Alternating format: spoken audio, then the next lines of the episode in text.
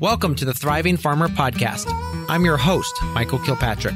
Our mission is to inspire, educate, and celebrate sustainable farming. We believe that you can build a profitable, sustainable farm that gives you true farm freedom. Join us as we talk to farmers, innovators, educators, and entrepreneurs to glean their top takeaways in business and life. Thank you to the Northwest Arkansas Land Trust for sponsoring this episode of the podcast. Conservation organizations play an important role in supporting local farms and food efforts nationwide. In the heart of the Ozarks, this land trust is taking land access for farmers one step further where they're offering affordable land leases. You can learn more about the program and the farm location by contacting 479 966 4666 Information is online at www.nwafarmlink.org. That is nwafarmlink.org. Hey, Thriving Farmers. Michael Kilpatrick here with another episode of the Thriving Farmer podcast. And today, my guest is Julie Olberding of Rustic Roots Farm in Alexandria, Minnesota. Their mission is to balance natural resources with a blend of innovative techniques and traditional methods to produce the highest quality products for their customers. Their first generation farm specializes in hardneck garlic, maple syrup, asparagus, and more using these natural and regenerative methods. Julie, welcome to the podcast. Thanks for having me. Absolutely. So, talk to me a little bit about how you got started in farming. So, we are both um, first generation farmers. My husband did mm-hmm. grow up on a farm until he was, I believe, eight years old. Uh, we actually started farming as a way to teach our kids how to be self-reliant how to mm. um, problem solve persevere use creative thinking and learn how to mm-hmm. manage their time well. Awesome. Awesome. So it sounds like you came from off farm jobs and what what was the catalyst or was there a specific day that you're like oh gosh we've got to do something different. We're going to farm it we kind of just jumped into it. We actually both still work our full-time jobs. And we say mm-hmm. farming as our second full-time job because as you know, it's not a part-time thing. It's not, you know, yeah, it's absolutely. not a hobby for us. We spend just as many hours in a week farming as we do at our actually probably some more hours farming than we do at our day jobs. Um mm-hmm. yeah. Mm-hmm. So then, with the, the farming, um, did you have land already that you just started on, or do you have to do the whole process of finding the right property? We we started very small in farming at first on our current property where we live. We live in a maple forest. Okay. The mm-hmm. maple syrup kind of started as a way to get us outside. The Minnesota winters get very long and drawn out. And so it started, that did start as hobby and it got us out and um, mm-hmm. side and doing stuff. So we've been doing that. We've been doing that for a number of years. Then we decided we wanted to go into strawberries, but the land that we have is not. We don't have enough open, sunny area to do that. So we started searching. and We actually looked at a different piece of property and kind of went back and forth with the owners for about a year. And that did end up falling through. But what was really mm. neat about it is like when one door closes, another one opens. So when that fell mm-hmm. through, about a month later, a piece of property we had looked at many, many years before became available. And actually, it's been the greatest thing. So now we have an additional 50 acres of land that we farm. We say that we commute. We drive about 10 minutes from our house, our homeland, down to that. And um, we've been able to, we did start strawberries We've mm-hmm. started an asparagus patch. That's where we grow our garlic, and we also bale hay. So our okay. kids know what it's like to stack and load those small squares bales of hay. Yes. Well, if you turn the tension up, those can be m- way more than the kids do. when, when we first started, people actually were like, hmm, these are a little light. And I said, would you look at my team? I've got to keep them, you know, in that 30 pound range to yes. start with. Yes. Because I'm not doing yes. them all by myself. Yes, uh-huh. absolutely. Yeah, yeah. Um, so then I'm looking at your your Facebook page here. You guys have the garlic is beautiful. I, I really like the garlic bouquet you kind of did in a jar. Now that is super clever and super cute. Um, I, I think garlic obviously is something that way more people need much more of it in their life. Mm-hmm. Um, Uh, so talk to me a little bit about like the start of or starting with garlic. Was there like uh, why did you pick that crop? So we bought we closed on the farm property in October of 2018. You plant garlic in the mm-hmm. fall. So we thought we had it all figured out. We had a small garden plot here at the house and we bought garlic according to the online seed calculators to fill up the space. Once we finished okay. planting that, we realized we had filled the entire space and we had half the garlic left. So we had to quick till up a spot at the farm and we planted the yeah. rest of it. And we have grown from, I think we started with planting 54 pounds that first year, and now we plant around 450 pounds in the fall. Okay. 450 pounds. And then talk us through like the the general process of that. So you plant in the fall. What date do you plant up there? We usually plant that first or second weekend in october. Okay. So the this the yeah so like columbus day is pretty much like when people mm-hmm. typically plant further north. Okay. Yeah we're a little bit later because we're much further south. Absolutely. But um yeah but uh yeah that columbus day window. All right. And then it pretty much just sits there over winter. Now, do you mulch or do you leave it bare? We do mulch. We use straw mulch. Okay. That helps up here, right, especially so with the freeze and thaw cycles. Yes. Mm-hmm. Mm-hmm. Yes. Down here, we've been doing some um, some leaf mulch. Oh, sure. Uh, we get free leaves in from the county, and then we altered a manure spreader so that it can actually uh, just throw them out. So it leaves about a two inch layer on top of the bed, and then about a six or eight inches in the path. Um, so that's how we've done that. But so your straw, so I'm assuming that's all hand spread, or is that you have a machine for that? Yeah, we have a machine. We have a straw chopper that we use. We pick it up and put it in the back of a, a small mm-hmm. wagon that we drag behind our RTV and then once it all gets out, we use a, a big like backpack style leaf blower to smooth it out and get the the get it more even. Anyways. Okay. Mm-hmm. Interesting. I never thought of that. Okay, but I bet that does work. All right. And then it goes to sleep for the winter, and then it starts to wake up in the spring. And do you do any specific treatments or fertilizers in the spring? What do you do to kind of um, help it along in the spring? So we end up doing a couple applications of a fish emulsion. We use an okay. organic fish emulsion and we do a couple applications of that. Um, I should back up and say before we plant, we now plant a cover crop. We till that in. So it's a green manure. And then we add in actual manure too into the mixture. So the soil is, it's well prepared, it's fluffy, and it's full of nutrients right when we do it. So those okay. we hit it a couple of times with the fish emulsion before you know the safe the scape start. Correct. Yeah yeah. And then i'm assuming you descape when they start to come out. Correct. All right. And then it kind of is just uh, sizing and getting ready to bulb. Uh-huh. Yeah. Now i see that you have your um the crop that you've harvested in like kind of a, a pretty uh, robust room. Is that like the built into your barn and that's just kind of where you dry it or is that kind of like your sorting area so what we did there this year, we had planted more than the last year, so we outgrew our space where we cured the garlic. So what we did is okay. we completely emptied that shed. Uh, we built some racking because the ceilings in that one, the rafters are 14 foot high. So we built yes. um, some racking so we could actually reach off of a six foot ladder to hang our garlic as it cured and it okay. still was tight gotcha. in there. You know, it'd be ideal to have a little bit more space, a little more better airflow, but sometimes you just gotta you end up using what you have. Yeah. Absolutely. Yes. We this year we had garlic all over the place. um yes, yes. So then with th- that um so you harvest it and then cure it and then you go to markets. Now I show I see a picture here of like a throwback to your first market. Um, way better than my first market. We had a little card table. I think a couple couple heads of lettuce and some dozen eggs. Um, so, what was the decision for you guys to go to farmers markets? Talk to us a little about that. So we don't do a ton of farmers market. That picture okay. actually was our first farmers market, the first fall that we had a crop. It was the best uh-huh. learning experience for the kids. We mm. got everything ready. You know, you set up early. You're early in the morning. You get everything set up. We sat there. I think it, that was a four-hour market we ended up are taking home $50 from that market.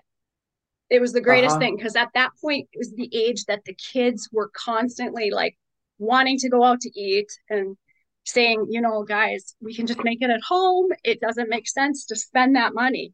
And so when they saw it, we were able to talk about what actually goes into production. So, yes, uh. we brought home $50, but was how much was that per hour? And they divided it by four. And I said, oh, no, you need to back up. It's not just the four hours we sat there, it was the hours planting, it was the hours weeding, it's the hours sorting and trimming and sizing, preparing, you know, peeling mm-hmm. off that extra layer so that everything looks beautiful. So it was an awesome lesson for them that sometimes you end up working really, really hard and you still, you just make a little bit. And, you know, was that even covering the cost? Probably not, but it was a good learning experience for them. Absolutely. And obviously, I'm assuming after that, you're kind of, you probably screw a little bit at farmers markets. Um, mm-hmm. But it looks like you've shifted mostly. Is it online sales now or it festival is. sales? Where? Okay. So when we really got into growing is about the time COVID hit. Okay. And in the fall, markets around here are harder to come by, anyways. And so mm-hmm. the first year, I think we did some sales just like Facebook Marketplace. And then on that, somebody from further away had gotten a hold of us and asked the question, Do you ship? So the answer was uh-huh. absolutely, we do. So we hurried up and figured out a process for that. And now we ship all over the country. We're up to 30 states that we've shipped to. Okay. Very cool. And then with that, it's available on your website. Do you typically ship through uh, USPS or do you have like a, do you have a, a, a specified um, like provider like UPS or FedEx that you use? It depends on the location. If it's within okay. the local area, we use a regional carrier. They come and pick up okay. straight from us and then they deliver direct to doorsteps. If I can't get it within that area, then it's usually USPS. Okay. Yeah, we should we do a lot of shipping here for um, our elderberries and willows and uh, now strawberry plants and all that. Mm-hmm. And um, it's always a fight of which is better. And and UP, USPS, we found we shipped the package to Arizona of all places, or maybe it was New Mexico, and it came back undeliverable. So like eight days after we shipped it, it showed back up here. The plants were still alive. They weren't looking so hot, but they were still alive. And uh, they, she says, "Oh well, sometimes the USPS delivers here, and sometimes it doesn't." it's like, well, that's worse than a yes or a no. A maybe is no good for me. So it is. Yeah. It's frustrating. Um, we, we had a package one time that was headed to, I believe it was Ohio, and it ended uh-huh. up on a conveyor, a rotating like processing plant in Texas. And because oh gosh, they somehow like ripped off part of the label in transit. Yes. It just ended up stalled out. I eventually tracked it down and we were able to it still was it was still good product, but it does it makes you so nervous. Yeah. Mm-hmm. Yeah, and we learned the hard way: do not put removable labels on your boxes. Um, well, we use removable labels in our wash and pack for our vegetable production side, and someone just grabbed the wrong roll, and it, there was literally like one week in shipping that like a dozen packages went missing for that very reason because the labels just peeled right off. So um, yeah, we've had definitely our fair share of shipping horror stories. so then, with the person that's um, that's shopping you from online, w- where are they finding you? How are they? Uh, what your marketing look like for all this? We've built up a pretty good mailing list. So our email okay. list, our email customers always get the first dibs on the garlic okay. when it goes yeah. live. Um, so that's been our like a really good way to draw we do that. We do um, some social media blast on Facebook and Instagram. We mm-hmm.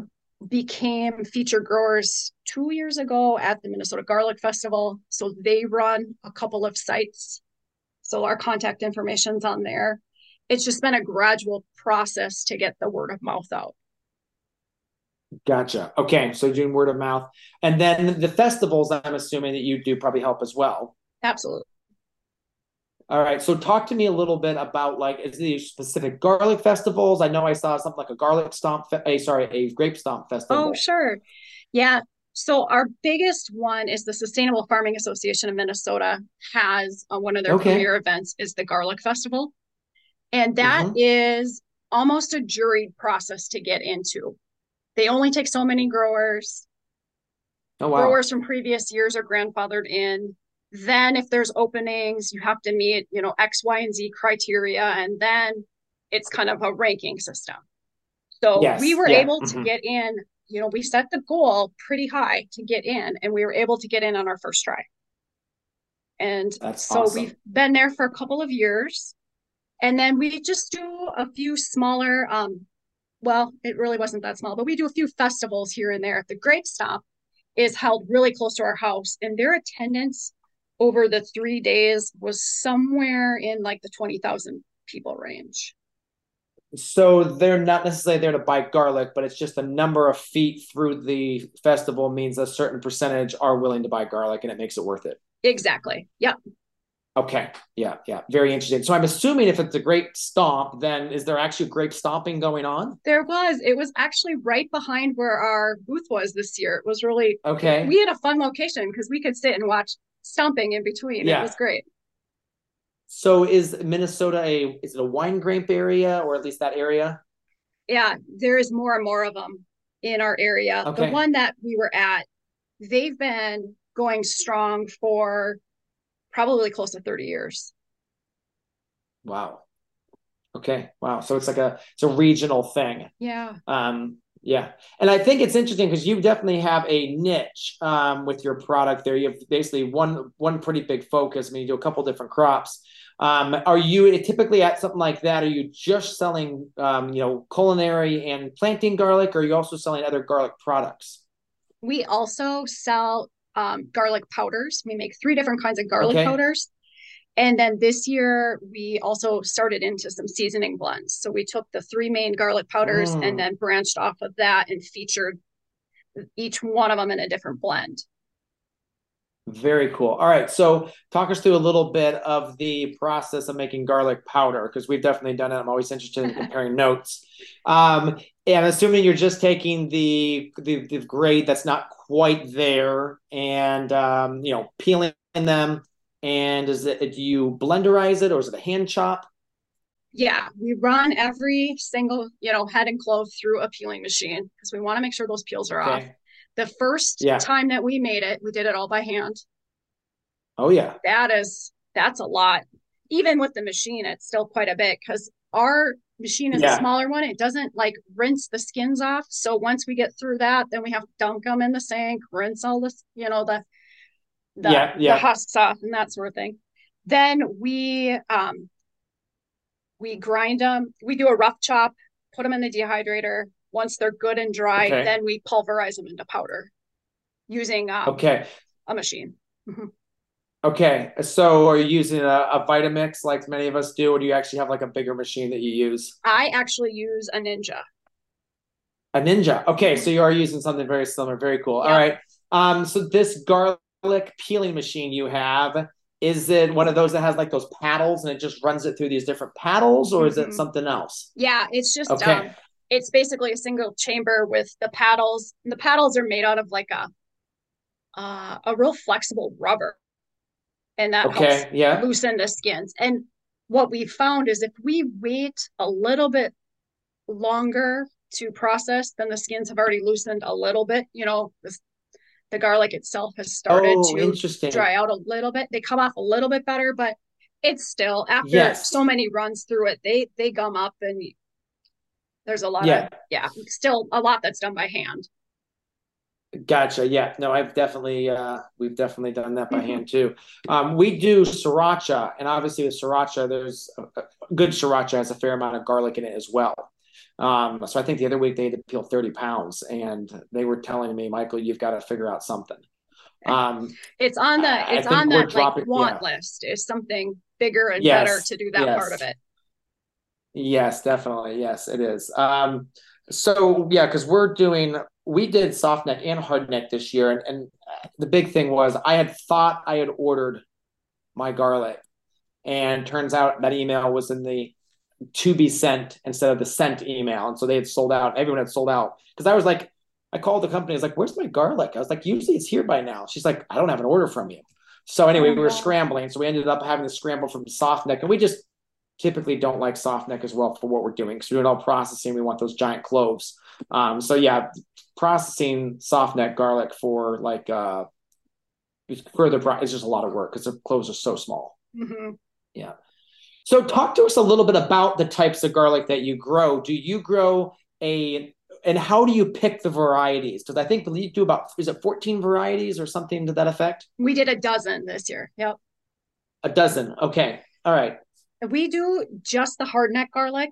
Um, that's what mm-hmm. we started in. It does well for us. So we figured we're just going to keep continuing in that route. And flavor wise, we like that better, anyways. Absolutely. Mm-hmm.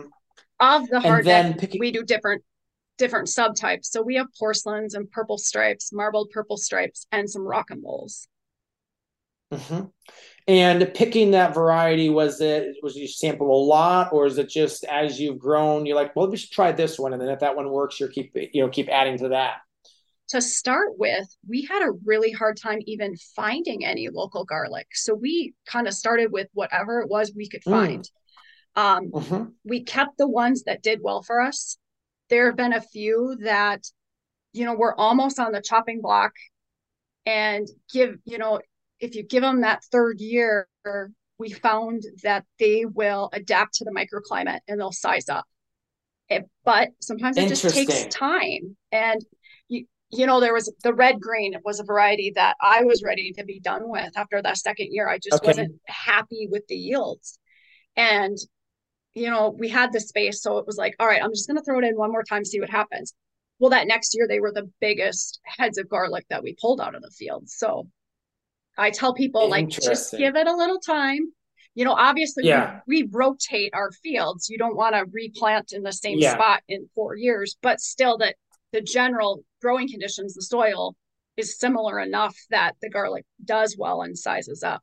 And then there's been a few yes. that, you know, even after that third year, and I don't know, I think we made up the third year. Like, I don't want to waste much more time on it if it's not going to grow. So there have been other ones we've just discontinued because they don't they yes. aren't growing well for us and if they're not growing well for us they're not going to grow well for the majority of our customers correct yes especially your local people mm-hmm. because mm-hmm. again that's the that's how it starts to you know adapt to local ecosystem and ecoclimate mm-hmm. so yeah that's that's very cool yeah down here in ohio i mean i think i think music and like uh, german white just grow well anywhere um probably not like you know zone nine or west coast but i any place that i've actually grown garlic they's you know always are shining stars um yeah we picked up some seed garlic last year because again we couldn't get it from our normal supplier.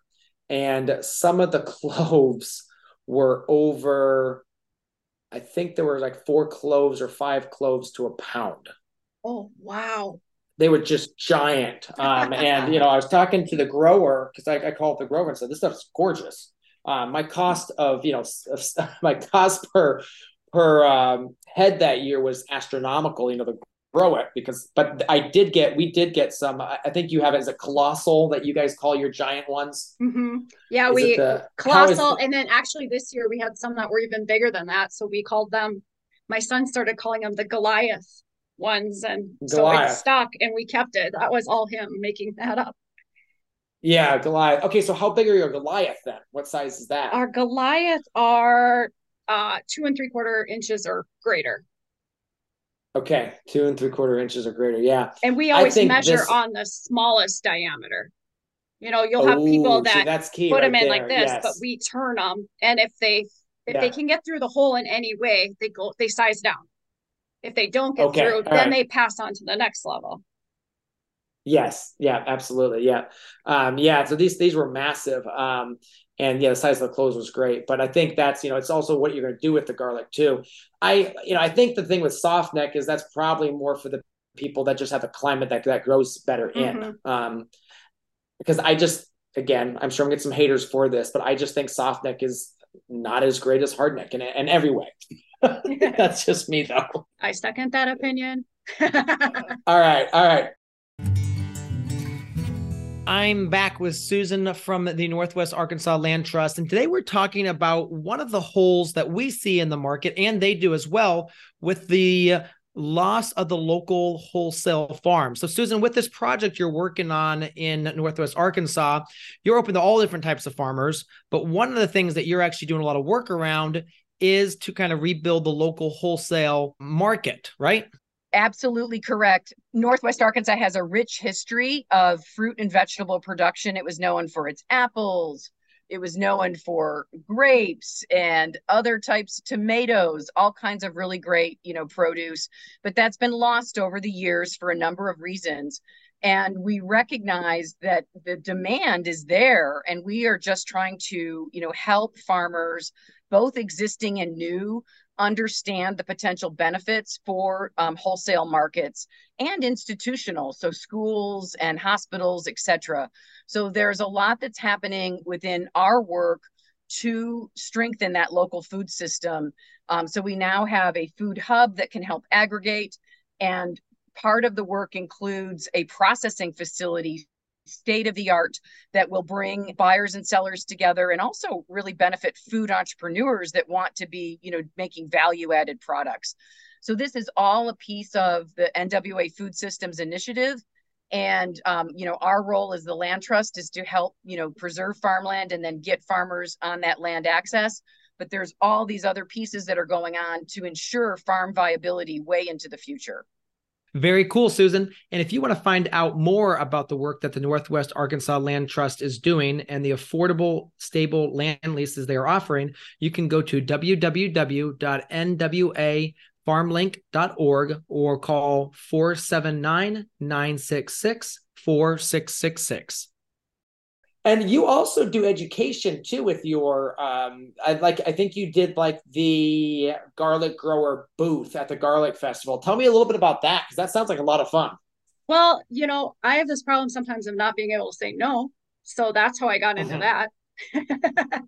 yeah. So they um they had asked for volunteers and they they did get some volunteers, but obviously they didn't get enough. So then there was another email mm-hmm. like, "Hey, if we put you at the very end of the day when it slows down a little bit, would you be willing to do it? So I did. I yeah. stepped in, took my turn. It actually was a lot of fun. Um, the very first question I got stumped me, but I didn't feel bad because then we passed it along and it stumped a couple other mentor growers, yeah. I would call them. Um, and then everything after that was a lot of like, hey, I want to do this. How do I start this? Some of the beginner yes. type questions. Yeah. And it was it was really fun. Yeah. So now you're going to have to share that first question. What was that first question? Um, that first question was something about, hey, I harvested all my garlic and I had one head that looked kind of funny. And I can't remember how they described it. They didn't have a picture, they didn't have a whole lot to go off of. Um, yeah. And what was funny is they had actually they actually work for a very large grower, and I said, "Well, what did they say?" Well, he didn't have an answer either. And then I I was like, "Well, yeah. Okay. didn't, I might not either. Yeah. Yeah. Yeah. Yeah. Sometimes you just get a weird one. Yes. I, yeah, you're right. We've definitely seen some weird ones where, like, I think they had something where we almost had a clove outside the general clove thing, like mm-hmm. this little outpouching, almost like a um, a hernia on a garlic, which was kind of funny. Um, so I know that is something that we started to see a lot lately, and I think maybe more a decade ago we started seeing was it garlic, um, uh, some of these diseases that we yes. started to come in. Is that something that you guys test for? We test every year for garlic bloat nematode. That's one. Yes, that's the one that can yeah. transfer in infected garlic stock. It's not something you can see with the the naked eye. You have to send uh-huh. it off to the university, and different universities uh-huh. do testing for that. Um, and you want to make sure that if you're going to grow garlic that you're growing clean garlic. You know yes. yes you can buy from you know the neighbor but how do you know? You don't want to because once you get garlic bloat nematode it's it's nearly yeah. impossible to eradicate out of the soil from what i understand. Yeah yeah. It's not fun and then, like one thing I've seen and we've had, and it's one of the reasons why we always bring in fresh seed too. Typically, is uh, the mites. Have you had to have any of those? We haven't had as much problem with that. Um, I think yeah. part of that is just maybe that it gets colder and things freeze harder. Correct. Yes, that would probably make sense. Yeah. Yeah. We had a grower here locally that had a lot of mites in their product. And what we ended up doing, and I gonna I, I think it worked because our, our plants looked pretty good this year, is we doused it in uh, vodka. We just took the the cloves and just dunked it all in vodka uh, mm-hmm. before we planted. Again, we were desperate. so um, but um I, I think everything's in the future. We would like to obviously see only be bringing in good, clean seed stock, um, and that's what we obviously typically do. Um, with our, our seed stock we got now. It's all nice and clean. But um, but yeah, I think that is you know that is another one that, that is challenging out there. You could have made like some really good Bloody Marys after that or something. I yeah, I, I, we're not we're not big drinkers. I mean, that's the funny thing is like this year we actually grew hops and they grew up the side of the house and they were beautiful and they smelled like hops. And the only thing we harvested was a little half gallon jar that we put in tincture. Um, and the rest of the hops are sitting outside there. They smell amazing. I mean, I love the smell of like uh, mm-hmm. you know a nice fresh hop, but um, they just sat there, which was kind of unfortunate because I'm sure there have been some beer brewers that are like, you know, just really freaking out right now. but uh, yeah, that definitely, um, yeah, we're just that's just yeah, not us. We we actually bring in a fair amount of alcohol, mostly vodka, for all the tinctures we do make. So we do like an elderberry tincture, a mushroom tincture, those there. So we'll buy, you know, 30, 30 big bottles of it. Um, and one of our one of our suppliers is a, uh, I think he's German Baptist. And I had to leave a check for him after hours, and I left it. And he literally had to walk by the entire table of vodka. And I bet he thought we were, you know, had a big problem or something. but um, yeah, I didn't have a chance to tell him, hey, this is uh, this is why we buy it.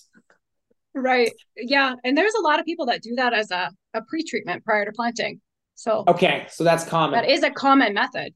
Yeah. We haven't had to do that, but I I do know other growers that that is just part of the routine before planting. Yeah, another thing we did was so we did that, and then we went ahead and dunked them in like a prebiotic and like you know some kelp and a couple other things as well, like some um, some calcium and stuff to try to give them a you know like a soaking. Again, I don't know if that's effective too. I'm assuming that they are going to suck that up at least some because they start to absorb water. Um, have you ever done anything like that? We have. Um, I think we did two seasons ago, and and the biggest problem with it for us is then when you go to plant, it's sometimes so cold when we're planting. Yes. Now you've got mm-hmm. wet mm-hmm. hands in uh-huh. near freezing conditions, and it's just not a lot of fun for anybody.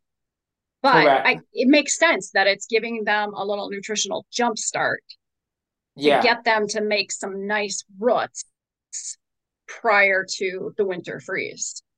Correct. Yeah. So, I mean, we'll probably still continue to do it. We actually dunked them, pulled them out, and then we blew air on them with a massive fan for like a day. And so we hope that dried it out enough to plant. But um, then you're wondering if you actually did any good.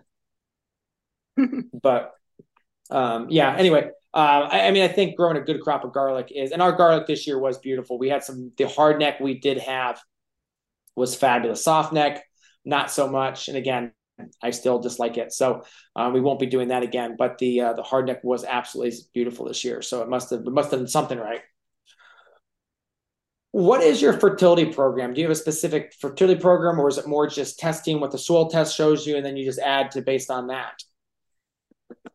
So we're constantly just trying to increase the organic matter of the soil. Mm-hmm. And it seems like when we do that, it kind of takes care of itself.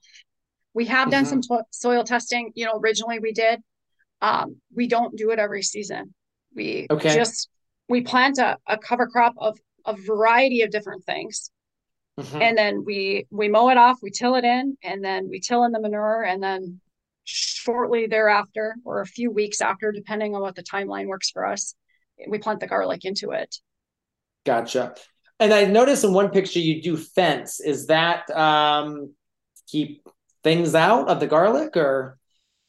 We, yeah, this year we put up permanent fencing in the spot that okay. the garlic was. That is our main growing field. The garlic is eventually moving to a different spot. We try to keep one to two years ahead of it Mm-hmm. So we know like it will move. And so then next spring, a cover crop will go in on top of, um, we're taking over part of an alfalfa field. We're taking that out of production and putting it into garlic production. But then even so, we still put temporary fencing up, partly because the before the ground freezes and the straw is down, the deer think that's a great spot to bed down. And oh. their hooves are so sharp that we just don't want to take the chance of them piercing the cloves. They don't. Yes. We've never had where they, when we planted in the open, where they've bothered the garlic once it's up. It's just yeah. if we're going through all that work to plant it, we don't want them trumping through it and damaging Correct. it before it even gets a chance to become a plant. Yeah, no, that absolutely makes sense. Interesting. Yeah. Thankfully, we're pretty urban and we haven't had that much deer pressure. I mean, we'll get deer coming through every couple weeks, but it's not like a nightly thing. So we're pretty grateful for that. Um, I noticed you're actually using in one picture here, you're using a like a dibbler. Do you still use that dibbler that you show in that picture? We yes, we have used that. And then um we modified a wheel. So we made a wheel dibbler ah, for this uh-huh. past season. Mm-hmm. It just okay. so our as we move forward with projects on the farm, our biggest thing in the past year is trying to find more efficient ways, ways to mm-hmm. our time is probably our like most valuable resource. So we're figuring out ways that we can save our time so that we can use the time that's left to do the other things. Correct. Yeah. So that is one way that's made it a little bit easier is that that planting wheel. Absolutely. Yeah. Now it looks too like you literally just start at one side of the field until and then just work your way across the field planting. Is that correct? You don't leave any like cultivation paths or anything? Mm-mm. We yeah, we basically leave. We do about five, I think it's six rows across. Okay. And then we leave a walking space, and then it's another six rows of walking space. But the straw mulch gets blown over all of it. So then yeah. we have the the straw mulch in between, like where the walking paths would be. Gotcha. Okay. Yeah, that makes sense. Um, I want to dive back into you talked to, when we first got started about the reason you started the farm was for the kids.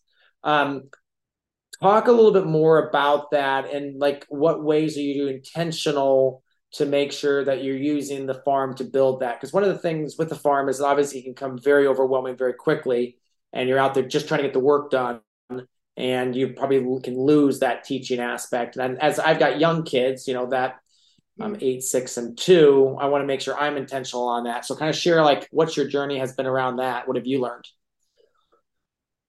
So we kind of all have learned it all at the same time. You know, since okay. we're new to it as well, they have been a part of it.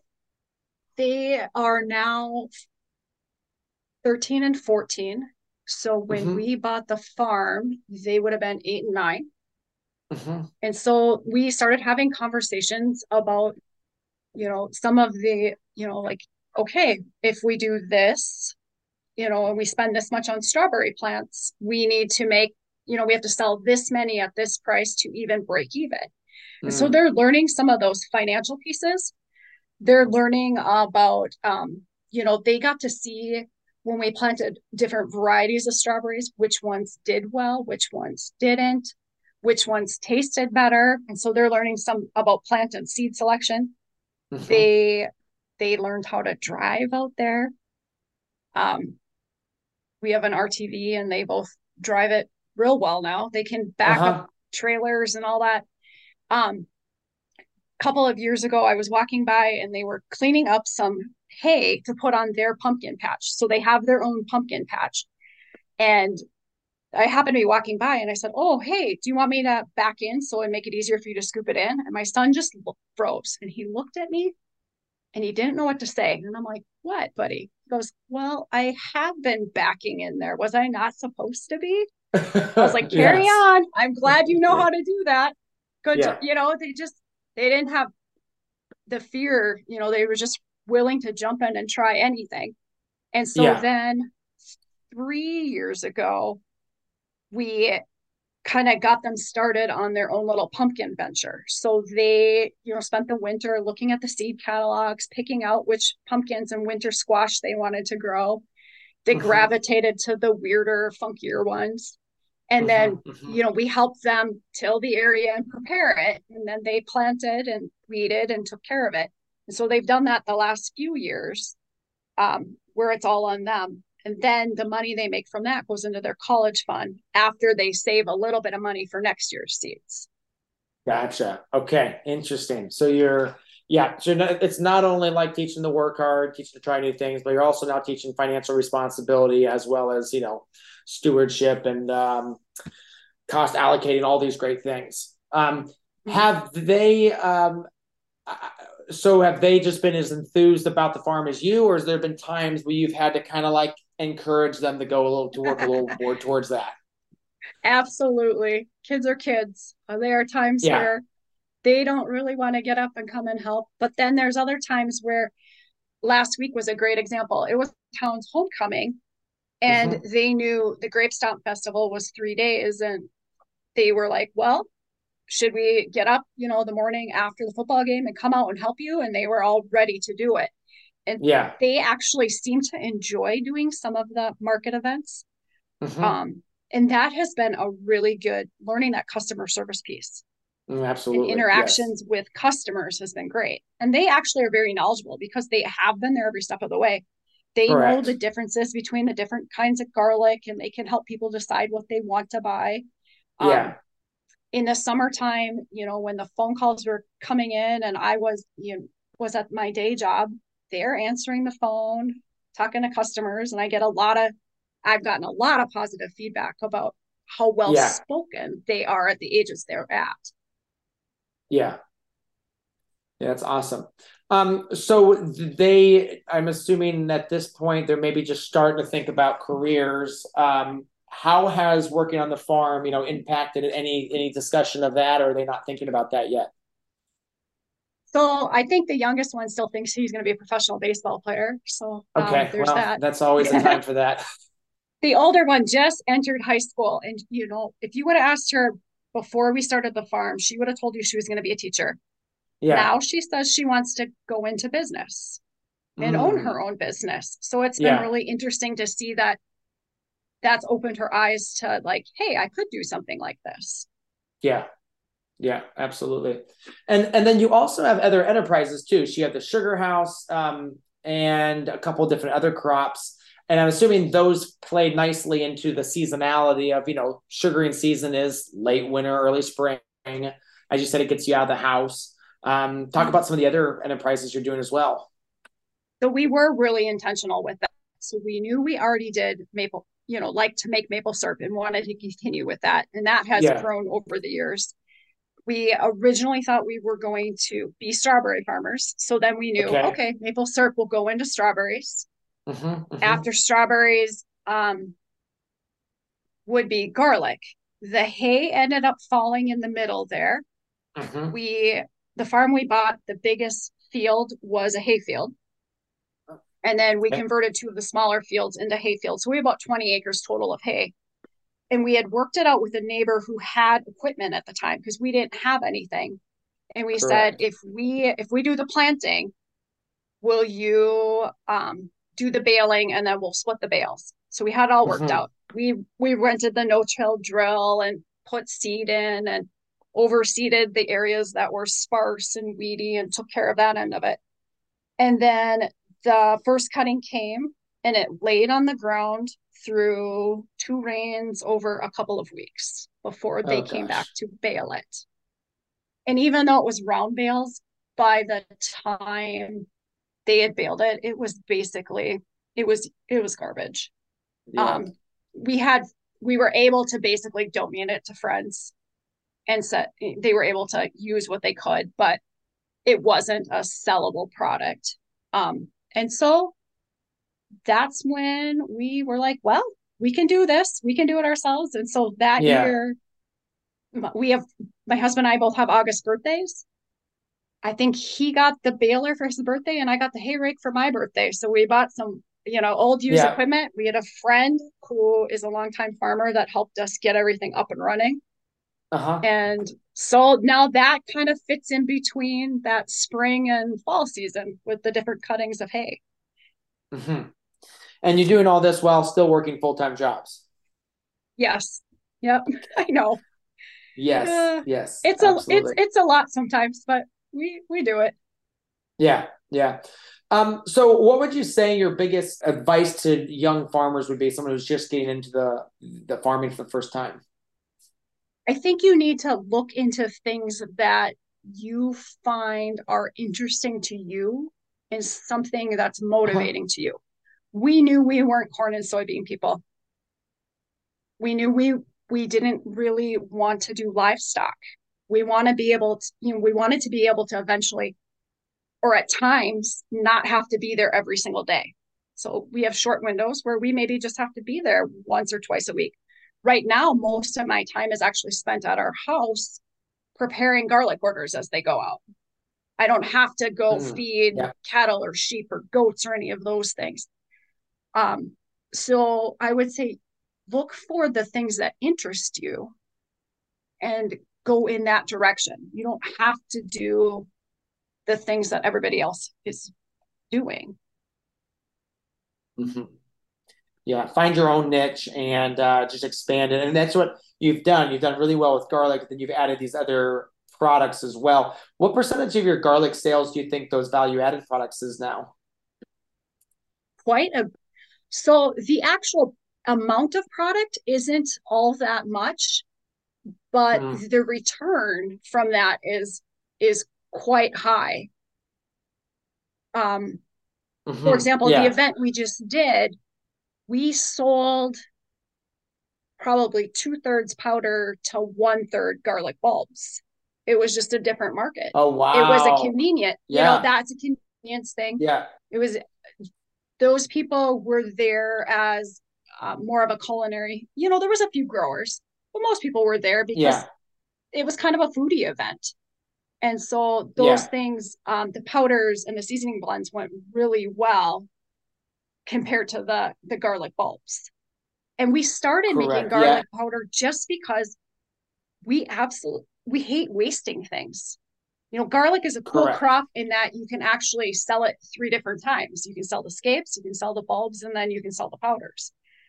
Um, we started yes. making the powders because we didn't we wanted to be no waste before we even knew that value added was a thing. mm-hmm. Yeah, yeah. Um, and like with yeah, I would say about a full third, if not a full half now of our garlic doesn't end up as bulbs; it ends up into something else. Mm-hmm. And I think the thing about the powders too is there's nothing like fresh hardneck garlic powder. It's just a, it's it's a different product. I mean, we had people who raved for years oh my gosh, your powder, because we had powder um, and then we didn't have it for a while. And they would always come back, hey, do you have that powder again? Do you have that powder again? So um, yeah, having that is, is such a people are just almost um, rabid about that. Right. Where now we have to intentionally hold back a certain percentage of our bulbs from sales so that we have enough to make powders for the next year. Mm-hmm. Mm-hmm. Absolutely. Um, so you're right now must be like in the middle of shipping season then for garlic. Absolutely. Or trying to finish up, or you're still in the middle of it. Uh, yeah. I'd say we're about two two thirds of the way through our inventory. So it's actually been going okay. very well and, and very fast. Mm-hmm. Yeah. What would you, if you could go back and do your farm over again, what would you say you would uh, change? So probably the biggest mistake we made is we closed in the fall. Planting garlic mm-hmm. in the fall worked well, but we were so excited in the spring to plant strawberries that we should have waited a year and planted like a, a rye cover crop or something to manage mm-hmm. the existing weeds that were at the property. The people before us, oh, like you know, yeah. they didn't do a whole lot of spraying um, and it showed in the weeds. And we should have paid better attention to that. But we were so excited, you know, we want to get those strawberries yeah. in and get them going because it takes a while to get them. And we also, you know, we were trying to grow them organically without using any other chemicals. And so I'd spent hundreds of hours weeding. Those fields looked awesome. And then the, you know, the late season weeds come in and before you know it, they're taller than you are and just it was like the yeah. never ending battle to get the weeds out of the strawberry patch weeds were they? Were they like the perennial weeds or grasses and stuff? They were back? like the perennials, the pigweeds, the yeah. thistles. yeah, kind of yeah, thistles yeah. can be nasty, mm-hmm. very nasty. Yeah, and a, a good summer fallow is, you're right, is key to make sure that those disappear. Yeah, yeah. Um, we do annual bed system strawberries here, so we typically plant in the fall. We literally just last week finished up our planting for the year. Um, so we'll plant in the fall, mulch the beds pretty good between the beds, and then harvest in the spring. So um, it's probably a little late for you guys to do that now, but um, yeah, I'm assuming you you've probably worked through some of those weeds in another area, and you're getting ready to plant some more next year. Or? We planted some neutrals this season. Um, okay. Yeah. And that uh, the yield has been okay. We're on our third year of drought, so we just really can't catch a break that way either when it comes to some mm, of these things. Yeah. Um, and so next year there will be another open area in the the main growing field. So it it might be time to re revisit the strawberries. Yes. Yeah. Absolutely. Well, I think that's all the questions I got. Um, Julie, anything else you wanted to share before we go? No, I just I'm so appreciative that you had me on. Absolutely. No, it's always exciting to hear about others' farms. And I love the mission and kind of like why you guys started your farm to get your kids involved in ag, teach them about that, teach them life lessons. I think um, I there's so many kids that are growing up and do not have the slightest idea about agriculture and how to work hard and how to problem solve. Um, and I think if you can teach, you know, the value of hard work, how to problem solve, and I like this thing, critical thinking, I think your kids will never want. Um, and uh, and always, you know, always be able to get a job, always be well adjusted into society. So, um, kudos to you and your husband for you know intentionally thinking that way. Thank you. Absolutely. All right. Well, Julie, thanks so much for your time, and uh, can't wait to share this with the audience. All right. You have a great night, Michael. Absolutely. There you have it, another episode in the books. So I'd love if you would hop on over to iTunes and leave us a rating and a review. Those mean everything to us. We love to hear what you're thinking. If you have a podcast guest that you can recommend, please pop on over to the Thriving Farmer podcast website and leave us a review. That's thrivingfarmerpodcast.com.